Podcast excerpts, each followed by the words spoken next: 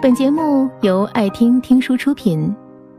如果你想第一时间收听我们的最新节目，请关注微信公众号“爱听听书”，回复“六六六”免费领取小宠物。很久不见了，我和你已经很久不见了。我不会自讨没趣的问你最近过得好不好，因为你给我的答案总是活着呢。在这个不耻冷笑话的年代，还能坚持这样的幽默，坚持这样的冷言冷语，你真的应该算是个奇葩了。我想，即使到了九十岁，你应该还是会跟现在一样，像个长不大的小老头，有点愤世嫉俗，满头银发，却还穿着短裤拖鞋，自以为游走在不知名的星球上。我还记得你当年奋力书写的模样，在光复南路的一家小店里，一壶茶。一包烟，握着笔，一个字一个字的写下，然后固定在傍晚时，身为助理的我会去接你，后前往录音室，再帮你把一张一张的文字打进计算机里。这样的画面，好像是陈年旧事，又好像是历历在目的昨天。自从你传讯息来，要我写序之后，我就陷入了恐慌。我不知道要怎样写。我们之间说什么都是多余的。可能就像你说的，你绝对不会再为我写歌儿，因为你已经不再懂我了。我想，可能我也早就不懂你了。而这些不懂。可能才是真正的懂得吧。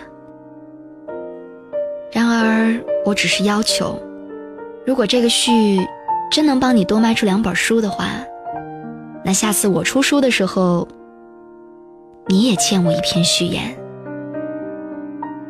有的时候，我很恨，我恨为什么自己的人生到现在还必须要跟你的名字牵扯在一起。但也许我应该感恩，像奶茶这样的名字，也只有你能想得出来。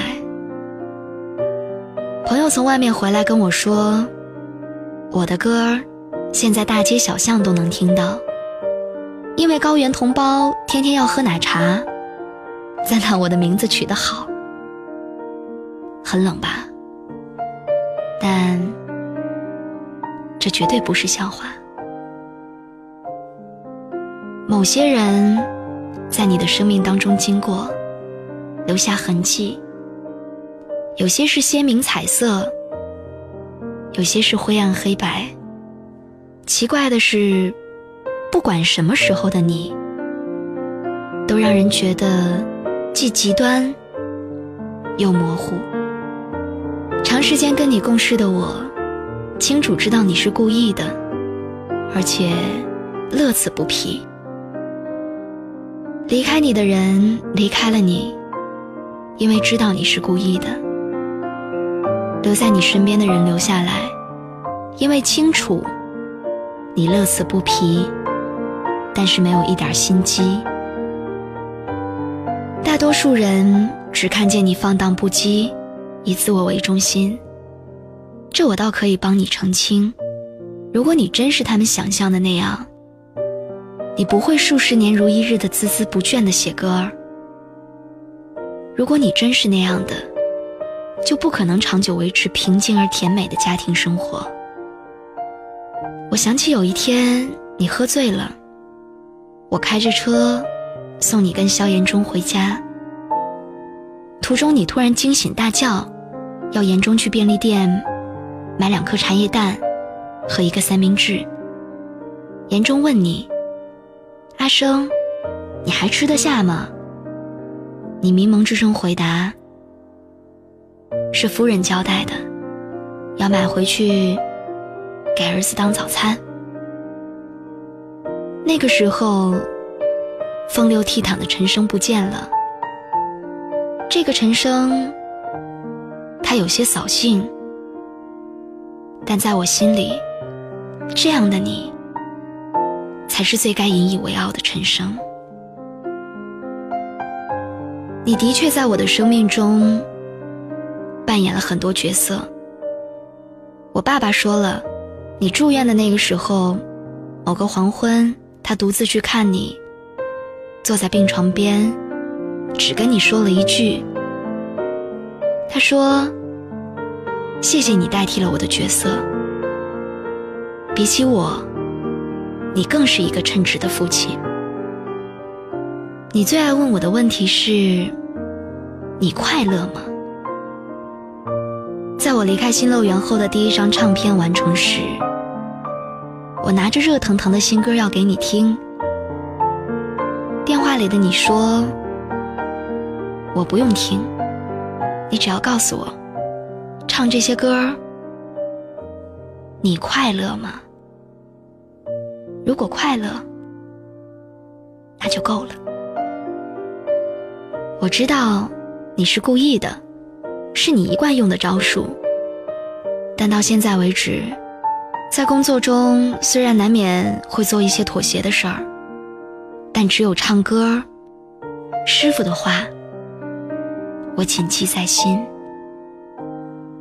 你说过，大树要在天空交接相会才有意思。那个时候，你的意思是说，我还是棵小苗，别老依附着你，要我自己学着长大。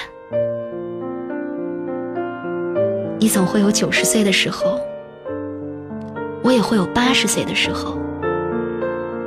到那个时候，我不奢望我的树长得比其他人高，也不需要它长得跟其他人一般高。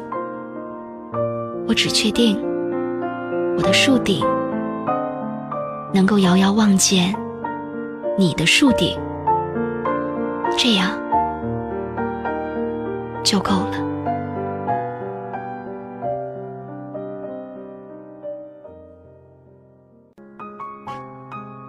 本节目到此就结束了，感谢各位的收听和陪伴。更多精彩内容，请关注微信公众号“爱听听书”，回复“六六六”免费领取小宠物。也欢迎你收听今晚的其他栏目。我们明晚见，晚安。